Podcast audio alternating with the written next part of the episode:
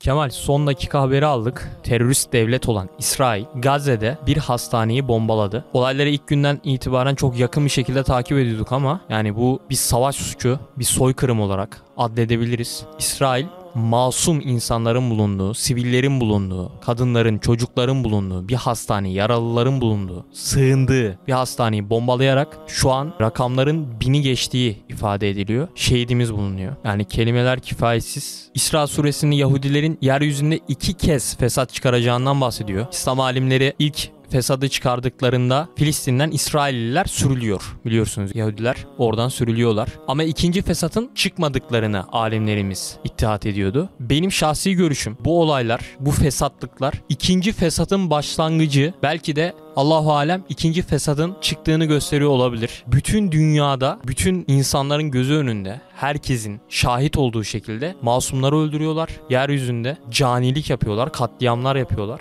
muhakkak bunun bir karşılığı olacaktır diye düşünüyorum. Biz Müslümanlar olarak kendi yüreğimizdeki bu acı artık yani bizi bir şeyler yapmaya sevk ediyor. Filistinler için, mazlum Müslümanlar için, kardeşlerimiz için, şehitlerimiz için neler yapabiliriz? Sen ne diyorsun? Yani öncelikle tabii ki kolay bir şey değil ve bizim de Müslümanlar olarak dertlenmemiz gereken bir mesele. Ama burada işin hakikat boyutundan ve sonra bize ne düşeceğinden bahsetmek istiyorum. Öncelikle tabii ki sosyal medya çağındayız. Çok fazla fotoğraf, video, görüntü vesaire önümüze düşebiliyor. Yani buralarda e, duygularımızı galeyana getirip kendimizi böyle coşturup fevri davranışlarda bulunursak, hareketlerde bulunursak e, çok selametli olacağını düşünmüyorum. Filistin bir anda bu duruma gelmedi. Yani bu yıllardır devam eden bir süreç. E, o zaman kendi nefsimize sormamız gereken soru bugüne kadar neredeydik? Yani bugün sen masum bir çocuğun öldüğünü gördüğünde şimdi mi aklın başına geldi? Yani bu bizim acaba nefsimizden gelen bir şey mi? Yani sen zaten ölmüş bir insan görsen, çocuk görsen, hayvan da görsen içindeki merhamet duygusu, şefkat duygusu kabarabilirdi. Yani bu senin şu an öfkelenmen ya da bu duyguya girmen acaba gerçekten dertlendiğin için mi?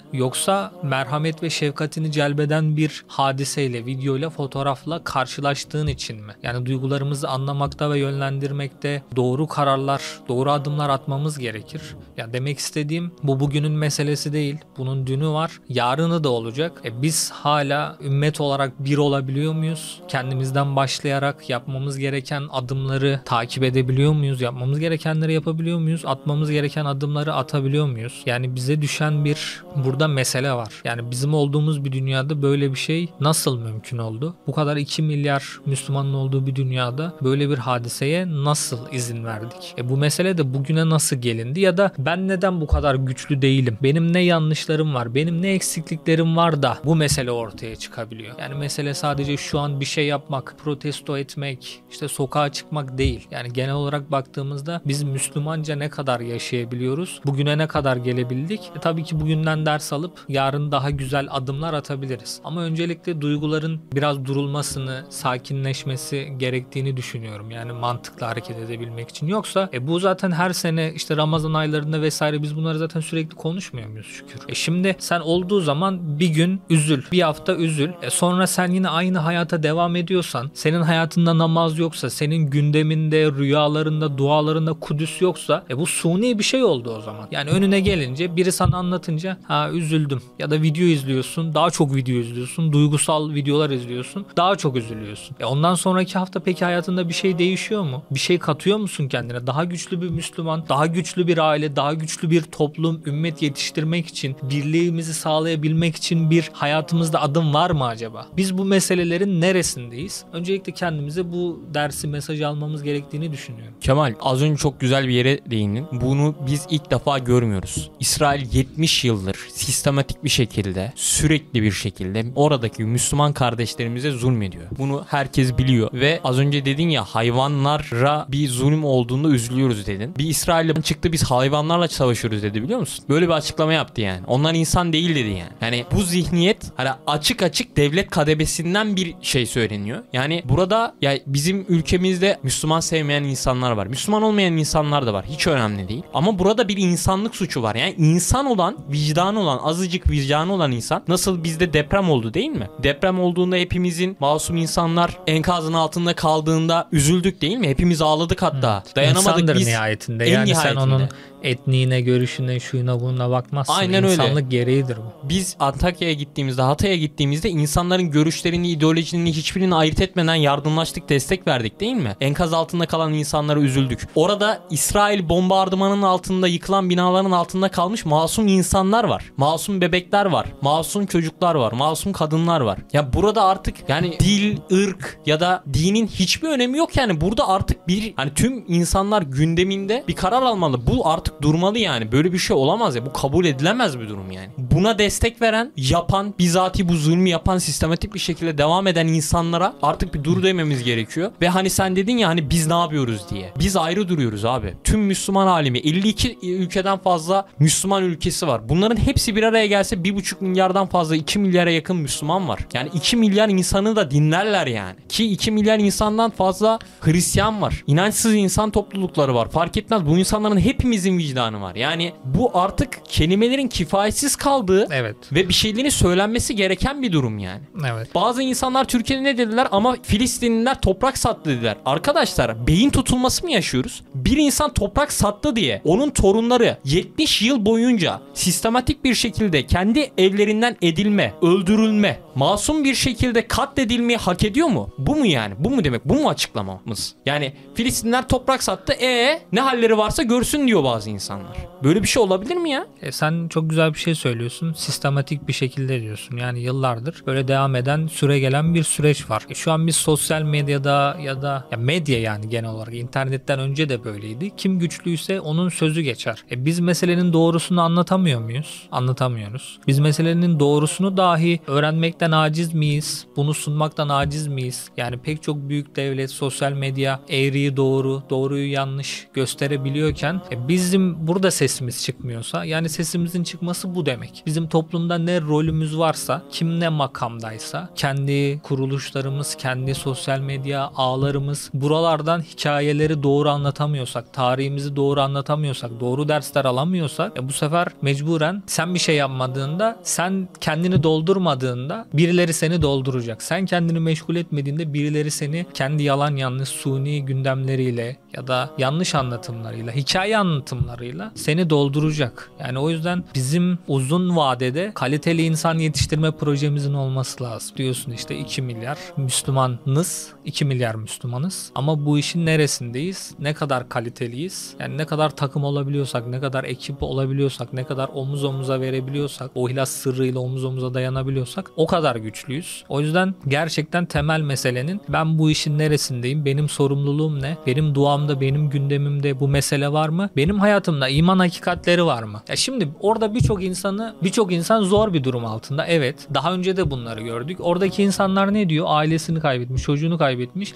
Elhamdülillah diyor. O insanlara ne oldu peki? Ölenlere ne oldu? Allah'ın şehit oldular. Şehit oldular. E, cennete gittiklerine iman ediyoruz mu? Evet. E, iman ediyoruz. O zaman biz onlara mı üzüleceğiz, sinirleneceğiz, ağlayacağız? Onlar mı bize ağlıyor? E, Biz kendi yaramıza, kendi derdimize ağlamamız lazım. Bir şey olunca üzülelim, tepki gösterelim. O günlük işte İsrail ürünü tüketmeyi bırakalım, sokakta bayrak sallayalım. Eyvallah bu yapılsın ama ondan sonra da hayatımızda hadis, ayet ne kadar var? Kalbimizde ne kadar var? Hayatımızda ne kadar var? Bizde sahabe ruhu ne kadar var? Sen sahabe ruhunu dirilttiğinde Kudüs zaten senin ayağına geliyor. Ama biz yıllar içerisinde bu kadar uzaklaşmışız özümüzden ki böyle bir durumla karşı karşıya kalabilmişiz. Bir günlük mesele değil, bir günde de çözülmez. Ama Allah bizden Müslümanlar olarak ne tavır takındığımızı, ne yolda olduğumuzu görmek istiyor. Çünkü Allah için çok basit bir şey. Cenab-ı Allah Kabe'yi korumak istedikten sonra bir adım dahi attırmaz. Ama o yola kadar gelmeye de izin veriyor. Yani o insana son ana kadar bir mühlet veriyor. Ne yapacağını görmek istiyor. Ve diğer taraftan Müslümanların, inananların vesaire diğer insanlar da ne tavır takınacak. O bir ortaya çıksın. Ondan sonra zaten adım dahi atılmıyor. Ondan sonra zaten ebabil kuşları büyük orduları helak edebiliyor. Cenab-ı Allah bir sinekle, bir topalla, bir Nemrud'u, bir Firavun'u yok edebiliyor. Yani Allah için için çok basit bunlar.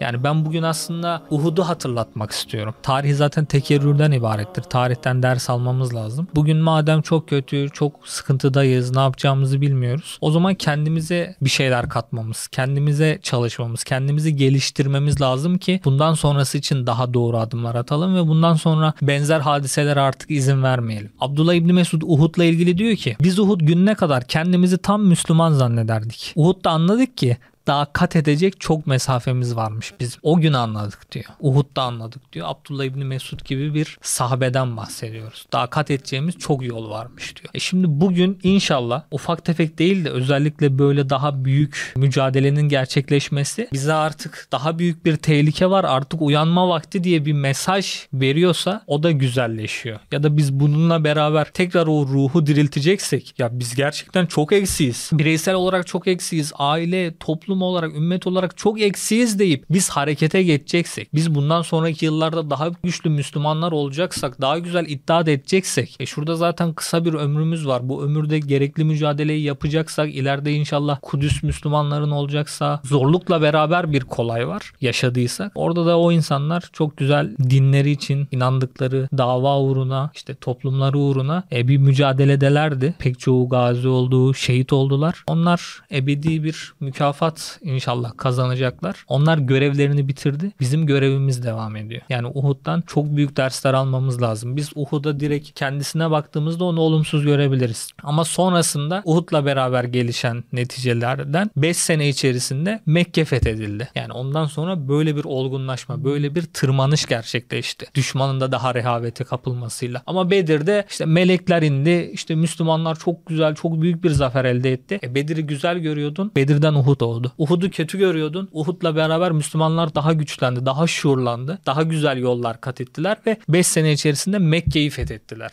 Yani biz böyle olayları anlık değil de öncesiyle sonrasıyla değerlendirebilirsek o gün içinde ne yapmamız gerekiyor? Kendimize neler katmamız gerekiyor? Biz bu meselelerin, hakikatlerin neresindeyiz diye e, kendimizi güçlendirmeye çalışırsak yani senin ekstra çıkıp yap abi bir şey yapmam lazım ama demen güzel ama bir şey yapmaktan öte senin bir şey olman lazım. Çünkü sen toplumda, ülkede söz sahibi olursan, güzel yerlere gelirsen senin sözün zaten milyonları harekete geçirecek. Yani belki öyle stratejik konumlarda olacaksın. O konumlara gelebilmek için de mücadele etmemiz gerekiyor, güçlenmemiz gerekiyor ya. Başka bir yol görmüyorum ben. O zaman her e, bir sıkıntı olduğunda Müslüman aleminde sokaklara çıkıp bayrak mı sallayalım? E tamam güzel onu yaptın. E şimdi bunu devam ettir, kanıtla. Yani bu seviyorum demek gibi. Bu anlık duygularla hareket. Seviyorum diyorsun. Tam seviyorsan sevgi ispat ister, kanıtla. Yani bir yakınına bir şey olsa gece gündüz onunla yatar kalkarsın, dertlenirsin. Ne yapman gerekiyorsa yaparsın. E şimdi bizim de bu durumda kendimizi güçlendirmemiz, şuurumuzu artırmamız, imana çalışmamız gerekiyor. Daha güzel yerlere gelip tekrar bunlara izin vermememiz gerekiyor. Şu an yani duygularımızı biraz daha böyle galeyana getirmek değil de biraz daha kontrol altında tutup mantıklı hareket edelim ve bunu anlık inişler çıkışlar olarak değil de daha sürekli, daha uzun vadede hayra dönüştüreceğimiz, bizim için bir katkı değere dönüşeceğimiz şekilde yorumlamamız, sonuçlandırmamız gerekiyor. Kemal dünyadaki zulümlerin bir özelliği vardır. Muhakkak son bulurlar. Allah'ın izniyle bu zulüm akıbetinde hayra tebdil ederek Müslümanların sevineceği bir şekilde sona erecek. Filistinli kardeşlerimizin özgürlük mücadelesi aslında onların yaptığı. Kendilerini savunuyorlar yani. Başka bir şey yapmıyorlar. Adamlar kendi evlerini savunuyorlar. Kendi topraklarını savunuyorlar. Yaşadıkları bölgede duruyorlar. Biz buradan gitmeyeceğiz diyorlar ve hala bombalanıyorlar. Sadece kendi topraklarında duruyorlar ve kendi topraklarının üzerinde yaşadıkları için bir zulme maruz kalıyorlar. Allah şüphesiz zalimlere belli bir mühlet vermiştir. O mühletin dolduracağı zamanı bek- bekliyor. Allah bekletir, mühlet verir ama ihmal etmez. Yani herkese karşılığını hak ettiğini verir. Bahsettiğin meselede de gerçekten bilmeyen, sorgulayan, düşünen insanlar olabilir ya da çevremize anlatmaya çalışıyor olabiliriz. Muhammed Hicap çok değerli bir haber kanalında tamamen yanlış lanse edilen, İsrail'in desteklendiği, Filistin'de yapılanları hep göz ardı edildiği bir bakış açısıyla anlatılan bir programa katılma fırsatı buldu. Demek istediğim oralara gelebilmek, oralarda konuşabilmek işte. Orada çok güzel şunu söyledi. Böyle Filistin sanki bir atağa kalktı da e, Filistin saldırıda bulunuyor gibi yansıtan insanlar olabiliyor. Bununla ilgili şunu söylüyor. Yani sen benim evime gelmişsin. Bana zulmediyorsun. Beni bir tane odaya kilitliyorsun. İşte arada da bir gelip tokatlıyorsun beni ya da dövüyorsun. Etkisiz etkisiz hale getiriyorsun. Elimi kolumu bağlamışsın. Sen de evimin salonunda takılıyorsun. Arkadaşların da var. Ben de bir gün uğraşıyorum uğraşıyorum nasıl yaparım nasıl ederim. Yavaş yavaş oradan kurtulmaya başlıyorum ve, ve ilk fırsatta odadan çıkıp yavaş yavaş teker teker sizi etkisiz hale getirmeye çalışıyorum. Yani ben orada bir saldırıda bulundum da o zaten benim hakkım oluyor. Çünkü ilk gaspı, ilk işgali yapan sensin. Benim haneme girdin. Yani o yüzden Filistin ilk defa ayağa kalkmış. 20 yıldır ölüm oranları belli. Sen de bunu koyabilirsin. Çok güzel bir istatistik vardı. İşte Filistin saldırı yapıyormuş gibi çok komik bizim bulduğumuz ama gerçekten pek çok insan belki bunun cahili. Bu hakikatleri anlatmamız lazım. Yani orada zaten işgal eden, zulmeden, baskı yapan İsrail rejimiydi. Yani Filistin zaten kendi toprağı, kendi ülkesinde bunlara maruz kaldı ve kaç yıldır eli kolu bağlı bir şekilde bu zulme devamlı maruz kalıyor. E tabii ki fırsat bulduğunda bundan kurtulmak için onun da nefsini müdafaya düşmesi gerekiyor. Bunu yapması gerekiyor. Yani az önce bahsettiğim ev işgali hadisesi kadar net ve berrak bu bir konu aslında ama tabii ki Amerika, Avrupa ya da batılı yerlerde bu şekilde lanse edilmiyor. E onu da söylemiş olayım. Onu da söylemiş olayım. Daha detaylı ve dediğin gibi sistematik yılların oluşturduğu bir mesele bu. Ama işin temelinde Kudüs dünyanın en önemli 3-5 yerinden birisi ve her din için, her toplum için önemli bir jeopolitik bir konuma sahip. O yüzden herkes bunu istiyor. Herkes onun için mücadele ediyor. Biz de mücadelemizi, gayretimizi, derdimizi ve bilgimizi artırmamız gerekiyor. Yani bu devirde artık biliyorsun cihat, e, hadi sokağa çıkalım, hadi şey yapalım değil. Sen bu sefer silah teknolojisine çalış. Yani sen ülkeni geliştir, sen milletini geliştir. Sen işte güzel bu hakikatleri anlatabilecek şekilde mesela yayınlar yap. İşte büyük yerlere gel. Anlatabiliyor muyum? Oralara bir sahip olabilirsek, teknolojiyle, ilimle, kalemle çalışabilirsek bu sefer söz söyleyen, güçlü olan biz oluruz zaten. Hiç kale alınmayan da belki o diğer toplumlar olabilir. Bu sefer de hak yerini bulmuş olur. O yüzden bizim güçlü hale gelmemiz lazım. Evet kesinlikle. Meselenin bu olduğunu düşünüyorum. Kesinlikle sana katılıyorum Kemal ve Muhammed Hicap konusunda da sana katılıyorum ve şunu da ekliyorum. Batı'nın bu zulme sessiz kalması kesinlikle ama kesinlikle bize yıllardır ne dikte ediliyor? Batı toplumları demokrasi yanlışı değil mi? Demokratlar değil mi? Onlar çok çağdaş ve gelişmiş ülkeler. Onlar her şeyin en iyisini bilir. Onlar her şeyin doğrusunu söyler. Ben bu söze katılmıyorum kesinlikle. Ben Batı insanların masum insanları hakkında veya Filistin davasını destekleyen Filistinli kardeşlerimizin yanında olan insanlara hakkında bir şey demiyorum ama bile bile ya dünyanın en büyük devleti Amerika başkanı İsrail'e açıkça destek veriyor ya. Böyle bir şey olabilir mi evet. ya? Ya adam açıkça destek veriyor bu zulme ya. Ya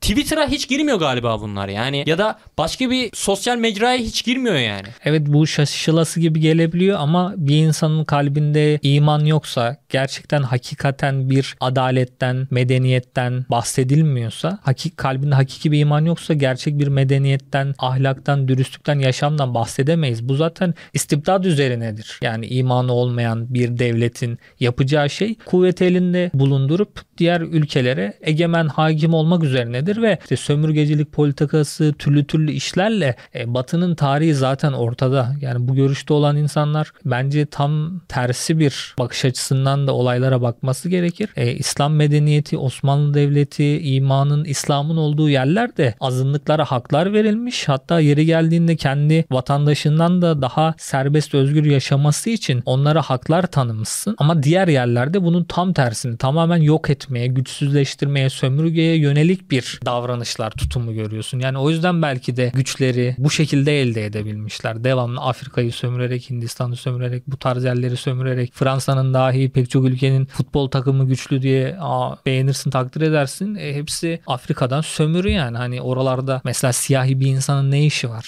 Belçika'da, İspanya'da, Fransa'da özellikle Almanya'da. Evet. Yani üstad bununla ilgili işte mimsiz medeniyet diyor. Yani medeniyet kelimesinden mim harfini çıkardığında deniyet oluyor. Deniyette işte alçak. Edna dünyayla aynı kökten alçak anlamına geliyor. Yani bu medeniyet tamamen sözde bir medeniyet. Yani kölelik meselesi gibi. Artık modern kölelik diyoruz ya köle değilsin artık ama aynı şeyi yapıyorsun. Medeniyet diyorsun artık şehirlilik uygarlık geldi. Biz böyle davranıyoruz. O lafta o kılıfı işin özünde içinde hakikatinde tam tersi bir durum var hatta. Evet. Ya buna katılıyor musun bilmiyorum ama ben şunu düşünüyorum. Batı medeniyetlerinin çok demokrat toplumlar olduğu işte efendime söyleyeyim her şeyin iyisinin orada olduğu ya da mükemmel olduklarına yönelik algının ben şu yıllarda tamamen ama olarak tamamen Orta Doğu'da bu katliamlara, bu zulümlere göz ardı etmesiyle kesinlikle yıkılacağını düşünüyorum. Yani biliyorsunuz zaten İnşallah. sen az önce söyledin. Batı'nın yükselişi sömürge, acı ve kan üzerine inşa edilmiş şeyler. Bakıyorsun Avrupa ülkelerinde petrol, doğalgaz mı yerlere çıkıyor? Yo, her yer burada Orta Doğu'da çıkıyor değil mi? Ne yapmışlar? Orta Doğu'da her yerde savaş çıkardılar. Irak'a savaşta girdiler. Ne dediler ilk başta? Dediler ki bunlarda kitle imha silahı var dediler ve bunlar saldırabilir dediler. Yıllar sonra dediler ki ya kusura bakmayın kitle imha silahı yokmuş biz hata yaptık dediler. 1 milyon kendi söylemelerine göre 1 milyon Iraklı öldü. Masum insan. bu. Ve bunu böyle pişkin pişkin söyleyenler de var yani. Ya biz hata yapmışız kusura bakmayın diye. Güç herkese yakışmıyor. Aynen diye öyle. bir Güçü güçü ya. zorbalığa kullanan insanlar ya muhakkak ama muhakkak terbiye edilecekler ama. Ya ilahi bir güç tarafından ya biz Müslümanlar bir olacağız. 52 küsür bildiğim kadarıyla İslam İşbirliği Teşkilatı'nda 52 tane Müslüman devlet var. Ee, ya sayısı yanlış da olabilir. Tam hatırlayamadım doğrusunu. Ya bu kadar ülke bir araya gelip bir şeyler söylese yani bir tavır almak zorundalar. Biz Müslümanlar olarak birlik olsak ya fark etmez mezhebin Şii misin, Sünni misin ne fark eder? Aynı Allah'a iman ediyoruz. Aynı peygamberi iman ediyoruz. Dinimiz bir. Arkadaşlar kitabımız bir. Kur'an-ı Kerim. Hiçbir önemi yok ya. Bu insanlar Müslüman ya. Allah diyor bu insanlar. Namaz kılıyorlar. Mescid-i Aksa orada ya. Aksa'nın dibinde oluyor Gazze. Gazze dediğiniz yer 15-20 kilometre mesafede ya. Dibinde Müslümanlar katlediliyor ve biz buna senin de az önce söylediğin gibi hem ileriye dönük çalışarak çok yoğun bir şekilde güçlenmeye çalışarak Evet. çünkü onlar gücü zorbalığa kullanıyor. Biz güçlü olmadıkça elimizden çok bir şey gelmiyor burada sosyal medyada bir şey söyleyerek. Bu da pek etkisi olmuyor. Biliyorsun Batı tamamen medya onların elinde. Bu şu an yayın yaptığımız Evet. sosyal mecraya kadar, kullandığımız WhatsApp, Twitter, herhangi bir uygulamaya kadar hepsi onların elinde ve istediği şekilde biliyorsun engelliyorlar. Biz mesela paylaşım yapıyoruz. Topluluk ihlal kurallarına ihlalden dolayı kaldırılıyor mesela. Birçok Evet. video yayınlamak Videomuzu istiyoruz, yayınlanamıyor ama. Böyle bir ihlal var arkadaşlar. Yani biz bu işin içerik üretmeye çalışan kısmı olarak ya ben video paylaşmaya çalışıyorum mesela. Topluluk kuralı ihlal ediyor. Hemen kendisi siliyor zaten videoyu. Ya Tam olarak bu işte yani platformlar düşmanın elinde ya. Aynen öyle. Seni kontrol ediyor. Buradaki belki vereceğimiz son mesaj ümitsizliğe hiçbir zaman kapılmamamız gerektiği olmalı. Yani bizim özümüz belli, bizim tarihimiz belli. Bize güzel gösterilmeye çalışılan işte her kanaldan taarruz altındayız. Bir batılılaşma, bir özentilik e, belki yıllardır süre gelen bir şekilde devam ediyor. E, buranın ne kadar içinin çürük olduğunu, boş olduğunu görüp aslında İslam'ın hakikatleriyle, o hoşgörüsüyle, o medeniyet tasavvuruyla hakiki medeniyetin, güzelliğin İslam'la inşa edildiğini görüp özümüze dönmemiz lazım. Özümüze inşallah bu vesilelerle kimileri işte canlarıyla bedel ödüyor. Bizim memleketimizde de Mehmetçiklerimiz var, askerlerimiz var. E, canlarıyla, başlarıyla mücadele ediyorlar. E, çünkü toprak dediğimiz, vatan dediğimiz yani kutsal değerler kolay kazanılan şeyler değil zaten. O insanlar inşallah ahirette güzel bir mükafata kavuşacaklar. Biz onlar için dua edelim. Cihat iki yönlü olur. Hem maddi hem de manevi. Biz manevi şekilde kardeşlerimize, şehitlerimize dua edelim. İşte Üstad Hazretleri insanı öldüren yeistir, ümitsizliktir. Canlandıran ise emeldir diyor. Yani biz tekrar emelimize, gayeyi hayalimize odaklanırsak, kendimize güvenirsek, toplumumuza, özümüze güvenirsek o hayal ettiğimiz hakikatleri gerçekleştirmek için kendimizde o kuvveti Allah'ın izniyle bulacağız ve gerçekleştireceğiz. Yani en baştaki sıkıntı bizim durağan, bizim ümitsiz, bizim yıkık hallerimiz. Yani kendi üstümüzden bunları atarsak o mücahitler gibi o güzel işler yapan ne kadar az da olsalar vatanlarını savunan insanlar gibi bizde hem maddi manevi anlamda yapabileceğimiz çok iş var. Çünkü Aynen. yani bizim özümüzde bizim elimizde hakikatler var çünkü bizim elimizde Kur'an-ı Kerim var. Biz pek çok dilde, pek çok alanda, pek çok ilmi alanda, fenli alanda ilerleyip güzel yerlere gelip insanlara nurla yaklaşabiliriz. Topuzla başlarına vurmak, zulmetmek değil. Onları nurla kucaklayabiliriz. İnsanların kalplerini İslam'a ısındırabiliriz. O yüzden bizim yapmamız gereken e, bu kadar konuştuk. En temelde de emel olması gerekiyor. Yani her zaman umutlu, ümitli. Evet İslam galip olacak Allah'ın izniyle. Ben de bunun bir parçası olmak istiyorum. O zaman bugün neyim eksik? Bugün ne yapabilirim? Bugüne ne katabilirim? Yanımdakine ne anlatabilirim? Kendimi nasıl daha iyi bir Müslüman haline getirebilirim? Söyleyebilirim. Buna dertlenelim. Büyük bir ümitle, büyük bir şevkle hareket edelim, faaliyet edelim. Üstümüzdeki biz kendi ölü toprağına atalım. İnşallah e, bu şekilde güzel bir iş yapmış oluruz. Uzun vadede kazanan, muzaffer olan oluruz bu dünyada.